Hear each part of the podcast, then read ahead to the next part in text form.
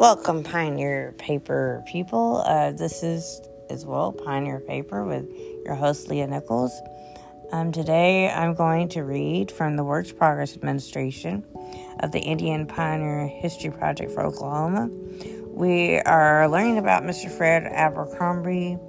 He's being interviewed by Jasper, Jasper H. Mead, February 9, 1938. Um, he was born, Mr. Fred Abercrombie was born February 5th, 1893, the state of Texas. His father was H. H. Abercrombie, who was from Georgia, who died at 73, and his mother was Mary M. Petters of Virginia, and she died at the age of 38. So he says, My name is Fred, Fred Abercrombie. I was born February 5th, 1893, in the state of Texas, 45 years ago, and I came to the territory when I was five years old and lived here ever since.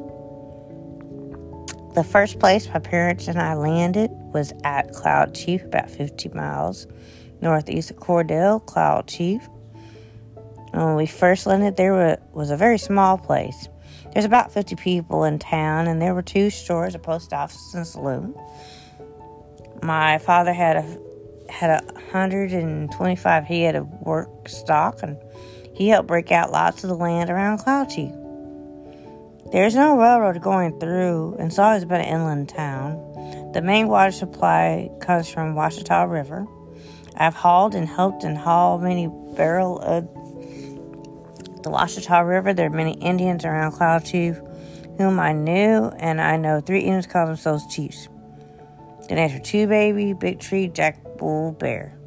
I saw Chief Two Baby take a sweat bath one day, and there were three of us fellows who watched him. And he had a big round hole dug in the ground about shoulder deep, and then he had his teepee over this hole, and then he put some hot rocks down in the bottom of the hole, poured hot water over, and then he got down into the hole, and he'd grown and take on and take some of the funny, make the funniest rackets. My father had lots of horses. When one of them would die, he would trade his carcass to the Indians for wood for our cook stove. The country, the country around Cloud Chief was rather loamy and like prairie. Mac Till was a man who owned nearly all the country around Cloud Chief and Cordell. He was finally killed by a man of the name of Page Nelson.